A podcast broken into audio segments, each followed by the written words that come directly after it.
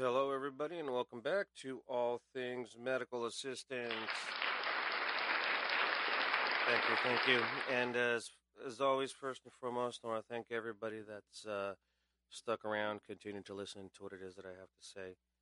Um, you know, all the international listeners as well. Thank you for listening. Um, just means so much to me. The numbers are growing again still, so please uh, continue to listen. All you guys that are that are uh, hearing this podcast for the first time, I hope you find it interesting.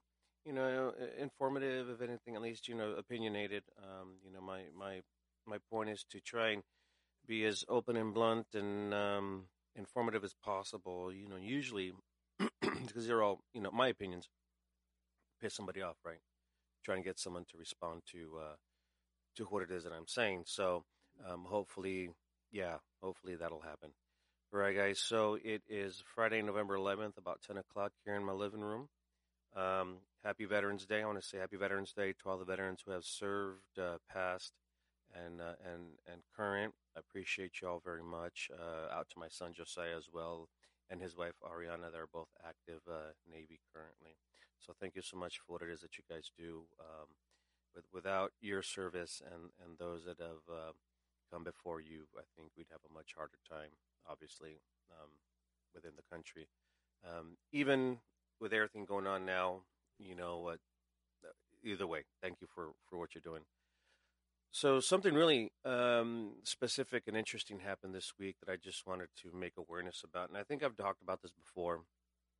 Um, I had another um, another uh, subject to talk about, but I think this is very important because I think this is going to, I think this will, you know, strike a chord with everybody out there. You know, whether you're medical, you're not. You know, especially those that work a more menial job. You know, those that work more laborious jobs. Those that work, you know, something that's you know a lot harder to do. You know, I mean, let's let let's let's get real. You know, I I, I have the the the luck that you know I chose at a very young age uh, to get into this this medical field, and I thank God as well that you know it has grown, unfortunately out of necessity, but you know it's given me job security. Um, you know, there's there, there's other jobs. You know, there's jobs that that people do that others don't want to do. You know, we have people out there that are you know obviously uh, you know immigrant, you know, immigration issues. You know, immigrants. You know, that are that are picking, they're still picking vegetables you know, for for everybody, and you know, those that are servers and and custodians, and you know, people that are doing the jobs that you know others don't want to do, and that's what I don't understand. You know, we have this, you know, we have this pseudo class of people that, that think that they're better than everybody. You know, the people just because they might have a little bit more money, or they might drive a Tesla, or they might, you know, just barely make enough to to make a monthly payment on on a nice car. They think that they're entitled and better than everybody else. And and it's it's crazy how I've never known, I've never seen. I mean, I grew up a very wonderful childhood. I grew up um, within a family business. I had money, I had means, but I always remember being humble, and I think that came from my grandfather, who always made sure that you know, even though we owned a business and we were politically, you know, influential and dominant where we were from, that we understood the value of the dollar and we understood where it is that we come from and who it is that we actually serve, you know, because when it comes to political office, when it comes to anything, when it comes to being a principal, a school principal, when it comes to being a man, you know, you have people that look up to you for leadership. So therefore, you know, your humility is is their necessity, right? You know, you have to be that approachable, good, um, uh, understanding, fair, you know, person. You know, unfortunately, there are people out there that they get a title or they get um, you know a, a higher position and and their their whole you know view on life changes and they become that bully that they fought against in high school or for some reason they just think that they're entitled to to treat everybody um you know like like shit. Yeah i think i hit the wrong button there. Hold on. There you go. All right. So you know what I want to talk about today is an experience that I had earlier this week. So, just to start off with, so when I started working for the University of Washington, um, you know, it was perfect schedule. You know, 10, uh, 10 four day, ten hour, four four day, ten hour shifts. You know, three days off, and um, I'm very fortunate to have Friday to Sunday off. I mean, it's it's a hell of a it's a hell of a schedule. I get you know, a consecutive day off. And, you know, today on Veterans Day, my daughter stayed home from school. So, you know, we're hanging out together. And I couldn't ask for a better day. Um, so, yes, when I started, perfect schedule, you know, and it's been great. And, uh, I mean, obviously, through through changes, you know, there's always been this issue with urgent cares being annexed for primary care medicine. Now, we know that there's a horrible, horrible uh, presence of primary care um, access out there. There's just not enough primary care providers. You know, one thing that I've noticed, I've read a lot of, um, I've, I've, looked at a, a, quite a few studies. I've I've read some journals, and you know, I've read, I've I've, I've looked at some um, reputable um, publications, and it turns out that you know the the youngins these days that are graduating are graduating towards the more lucrative um, types of medicine, being orthopedic medicine, plastic surgery, you know, stuff like that. You know, nobody really has an interest in being uh, a family practitioner because, well, you know, shit, it doesn't pay. It really, really, really doesn't. You know, either either you're the only family practice in, in a town like Beetlejuice, or um, you know, and you barter, you get free pumpkins for your service, or um, you know you've been working 20 years and and because of your raises you have a bigger salary whatever you know but uh, usually family practitioners aren't as lucrative as you know those the specialty. So um there used to be this pride in being a family practitioner. There used to be a pride in being you know a physician where you got to know a family from beginning to end. You got to know a family for you know husband, wife, child, mother, daughter, father, son, granddaughter. There used to be a, an honor in that, but not anymore. Not anymore. Um, I think one thing that happens is when uh, medical students are graduating they do get into family practice, family practice has just become so, so administratively heavy because there's so many metrics to meet. And why are there metrics? For those of you who don't understand what metrics are, so, you know, when you go to the doctor and they say, hey, uh, we're asking you to, to do this fit kit, which is a fecal um, test to check for colon cancer, or you know we want you to have your mammogram, or we want you to have your A1C checked, or you know yeah your your practitioner cares and, and wants you to uh, to be healthy, but it's really a matter of meeting a metric. So the federal government um, tells a medical entity especially primary care physicians, um, you have to meet a metric of, let's say, 85% or more on, let's say, uh, breast screenings, right? So it is the family practitioner's practice to make sure that they get 85% of their panel in to be checked for, for breast cancer, mammographies, screenings. Okay, and what happens is when all that's done, that practitioner gets the credit. Um, A1Cs, you know, doing, you know, regarding diabetes, you know, the government says, well, you know, you are expected to have at least 89% of your panel come in to be checked for diabetes for your A1C. I mean, if you don't meet the the minimum requirement, you're not closed down, you're not sanctioned or fined. But what happens is, if you do meet that minimum threshold, the government gives you money. They will reward you because I guess there's a bigger metric that if you can keep a percentage of the U.S. population healthy, then it should somehow trickle down. And I don't know. Then, then you know, if you can keep the majority going, you know, the majority will will will, will be you know dominant. But when it comes to this care, you know, when they sit there and say we care about you and this and all that, well, they may, you know, and they should, but it's really all about meeting a metric. They're, they're, it's really about meeting a percentage of patient panel base to make sure that, that certain services are provided and they get money back. I think at one time when I was in family practice, I think uh, the uh, the stipend was like a thousand dollars per I don't know so many whatever. So you know when I was at Kaiser, you know he, the, the the the institution would get back like fifty thousand or a hundred thousand or one hundred fifty thousand per so many people. So that's why there's such a push, push, push, push for the medical assistant to call all the people they can to come in as soon as they can to get their, you know, buttholes looked at and their their breasts imaged and you know their their sugar uh, tested. You know, so again, you know, I'm sure that there's a practice out there where they they actually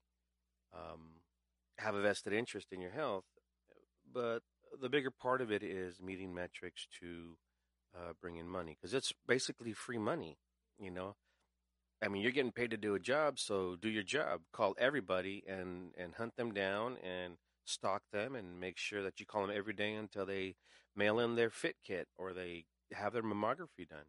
You know, and it's it's kind it's ridiculous, but you know nowadays, you know, well, when I was in MA in family practice a while ago, you know, it was more phone calls and paperwork and faxing and and and printing and calling, making phone calls than than patient interaction, and and that's it's horrible.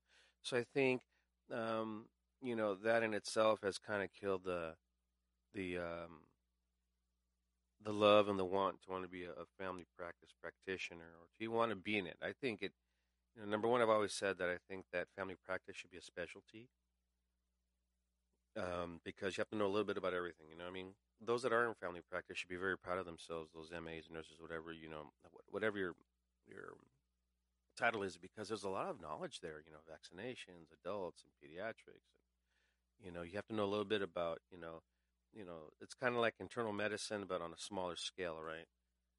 And practice, family practitioners have a, a wide, wide, wide field of authority. You know, I mean, when it comes to you know geriatric care, when it comes to um, you know uh, neonatal, and just there's just so much authority there within a family practice.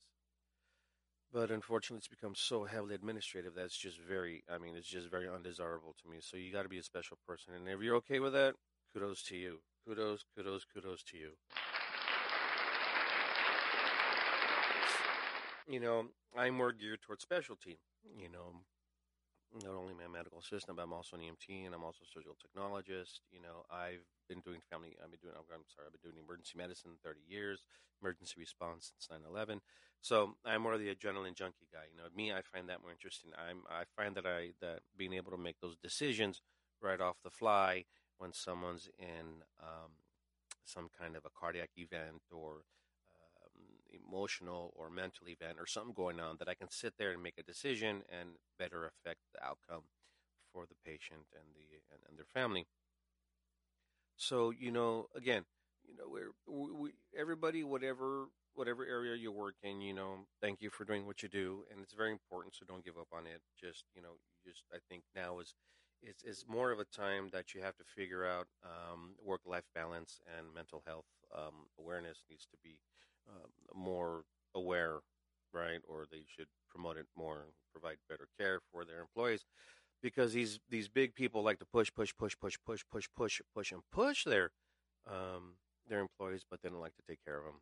Uh, they'll say, "Well, you know, you have these benefits and everything. Okay, I understand these benefits, but how about how about working with your population, your your your clinical base, to not have to, you know, have to seek out these you know services? How about you know, working with the clinical staff to be able to come up with a better way to process and a better way to work through your day than to have to say, oh my God, my job is so stressful that I need to talk to somebody. Or, you know, I'm depressed now, or, you know, it's very unfortunate. You know, and that kind of segues into what it is that I want to talk about and experience uh, this week. Uh, so, you know, I have to say this first of all. In the urgent care, my, my, my fellow MAs and the providers that I work with are amazing people. The urgent care that I work in, demographically, it sits within a city. Uh, it's called Federal Way here in Washington, and it has a very high homeless population. Um, it has a very, um, very diverse uh, population as far as the gamut on conditions. The, the, the big kick in the ass is, is that we're connected to a family practice um, within the building. So there's maybe five to 12 family practitioners, and then the urgent care is just five little rooms, you know, down the hall. And so again, with this lack of primary care presence, we're picking up all this, you know, primary care flack, you know, uh, referrals, medication refills, very inappropriate for urgent care. Uh, but uh, family practitioners and even specialty, you know, like uh, cardiacs and surgeons and stuff. They're they're they abuse, you know, instead of instead of um, instead of uh, accommodating their patient base appropriately, they just say, "Oh, go to urgent care, let them take care of it." That's a horrible, horrible, horrible continuum of care because, you know, where if your surgeon or your cardiologist or whatever could have just attended to you and taken care of your issue. Now there's another person in the mix, and you're going to have to wait an extra day or two, or sometimes things fall through the cracks. Whose fault is it? Your your your surgeons or cardiologists or whoever it is that, that sends you to urgent care just so they don't have to deal with you. You know, I understand everybody's full and there's no time, whatever, but still, you still have a responsibility to do what you do.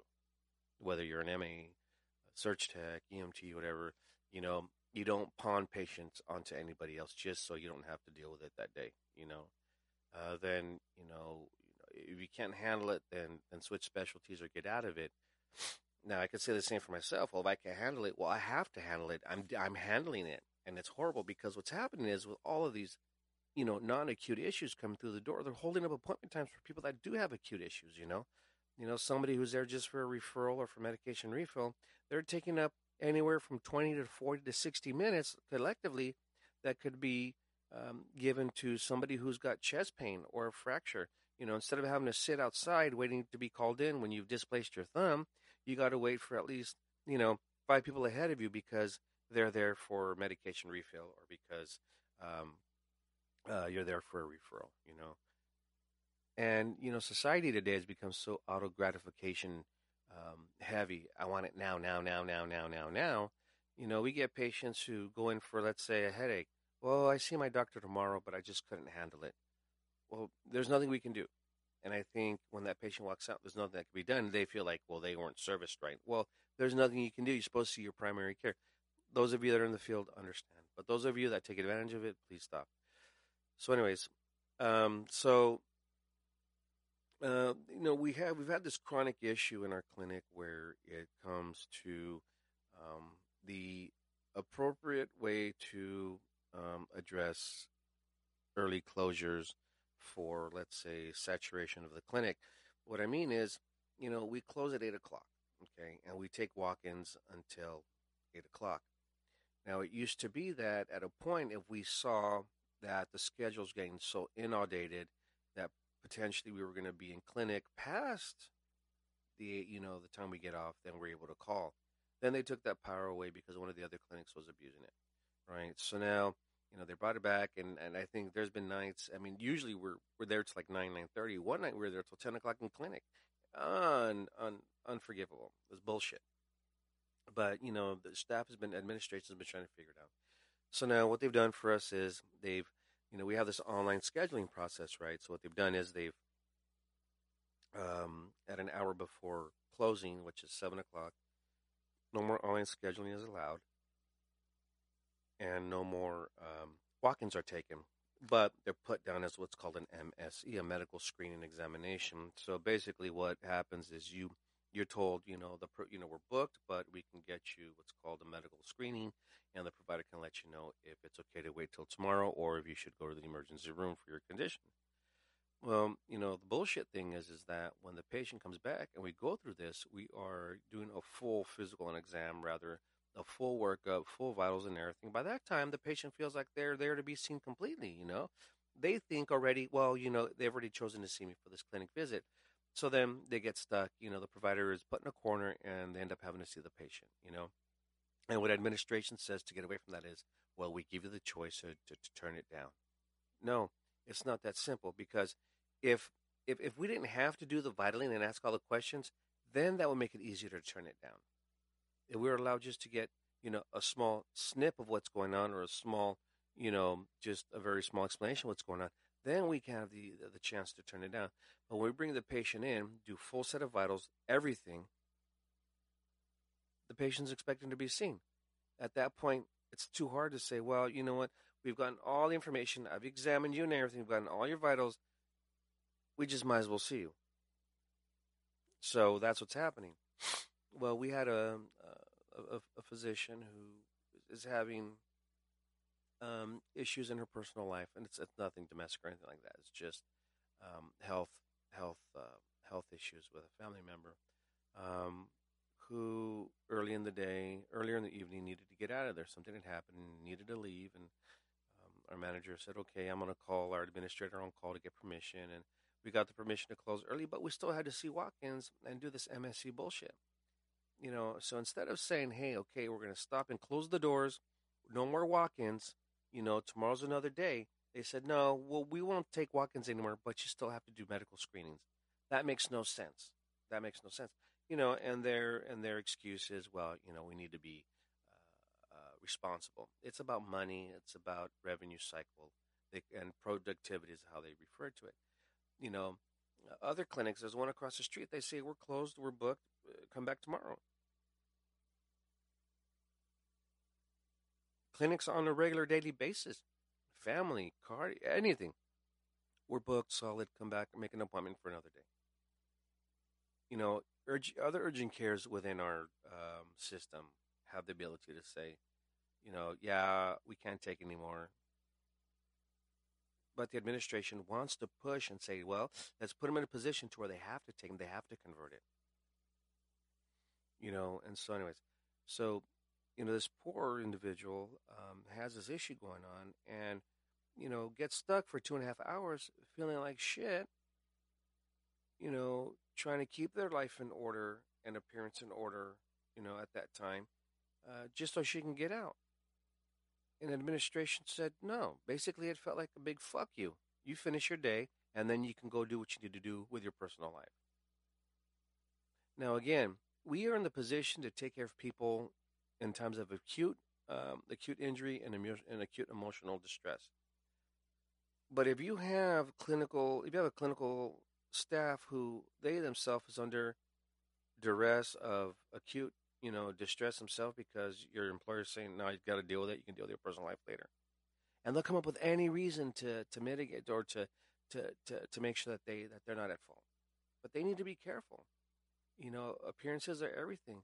You know, perceptions are everything. You know, if if a manager can perceive or administration can perceive that they've done the right thing by saying, "Well, we've given you the option, but you chose not to," then if your staff pushes you hard enough and takes you to, you know, and takes you, you know, up against a board of ethics or somebody that really wants to listen and really is for those that are, you know, that, that are in favor of the mental and emotional health for those that provide the clinical care, and you give them the reason that, hey, this is bullshit, you better be careful because all of a sudden your back's going to be up against the wall.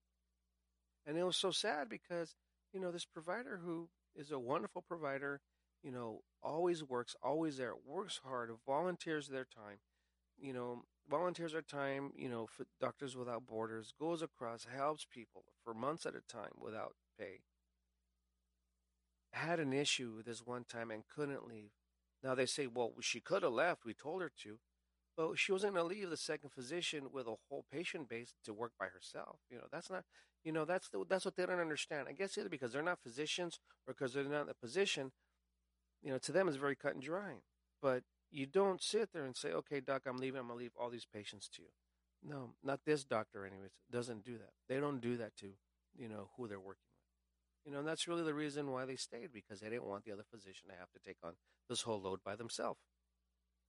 And the, uh, you know, and the administration's like, well, you know, and uh, you know, you know, well, we're gonna, we're, we're gonna, we're gonna mitigate our fault by saying we told you you could leave but basically, we're saying, fuck you, finish the night, and then you can deal with your personal life later. You know, and unfortunately, you know, and, and I bring this up as a topic today because this is unfortunately the way it is in a lot of places, you know. There's so there's such a high demand for for medical assistants and this and that whatever, but there's such a shortage of them, you know, or there's such a high demand for good practitioners, but there's such a shortage of them. When you treat them like this, well, no wonder. No wonder, you know. When you basically tell somebody, fuck you, yeah, and you wonder why people have a bad attitude towards you. And, and you want to act like it's a surprise to you? That is just another notch on your belt for ignorance. Another notch on it. You know, you have this degree, this MBA, whatever, then all of a sudden everything's a, a different view. You know, before you had it, you know, you had feelings, you had you had misunderstandings. You you had that feeling like, oh my god, well, what? That's not fair. And then you get this d- degree, and you're running the shit, and everything changes because somebody above you tells you that you need to produce numbers. Man, we're not stupid. We're not stupid. And I bring this up today as an awareness, you know, um, that yeah, um, you need to fight back, or you need to at least make it known. People need to be embarrassed. People up there making these stupid decisions need to be embarrassed. They need to be, you know, they need to be embarrassed. They need to be pointed out by name and embarrassed, which is what we're about to do, which is what I'm going to do. You know, I'm, I, I talk a lot of shit, but I get my shit done. You know, I talk, I spoke to my manager, you know, gave her my two cents and everything. But you know, I'm going to go forward and we're going to push this and we're going to call people out. You know, and you have to do that sometimes. You have to, you know, you, you know, we are told to use our best face and our best this and, you know, be professional. Well, how can we be professional if you are pushing those emotional buttons? If you're making us feel like we're caught by the balls, that we have to, no, that is not appropriate. And for you to utilize that authority to do this is, is very inappropriate and to expect a reaction any, any other than what it is is just stupid. But anyways, they're always going to have there's oh there's always going to be an explanation for everything, you know, and and I feel bad, you know, and and it's unfortunate this is happening still and that it's happening more often now, you know, so it's ridiculous. So I want everybody to know that you know your your fears and your depressions and your anxieties are very true and very real. You know, and I'm so sorry for that. But, um, you know, I suffer from depression. I take medications, and I have a hard time seeking treatment. Why? Because I just it's not that I think I'm smarter than everybody else, but I just can't find the right kind of help. I've seen counselors, I've seen therapists, and you know, at the end of the day, they either send me home with homework or after I've spoken for two hours, they ask me, well, what do you think? Well, well, motherfucker, I'm paying you. What do you think? Bad medicine, man. Bad medicine.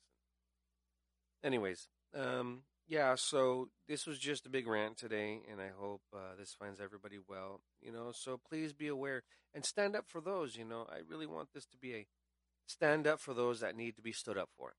You know, that that are having issues, that are that that you know or even if they don't have issues, if your administration's just acting like the jerk, you know, stand up for them. It's, you know, and and I get you. You know, if you're not a unionized facility and they and, and you're and you and you work for at-will state and they can fire you for any reason, I understand you're you're you having to be careful.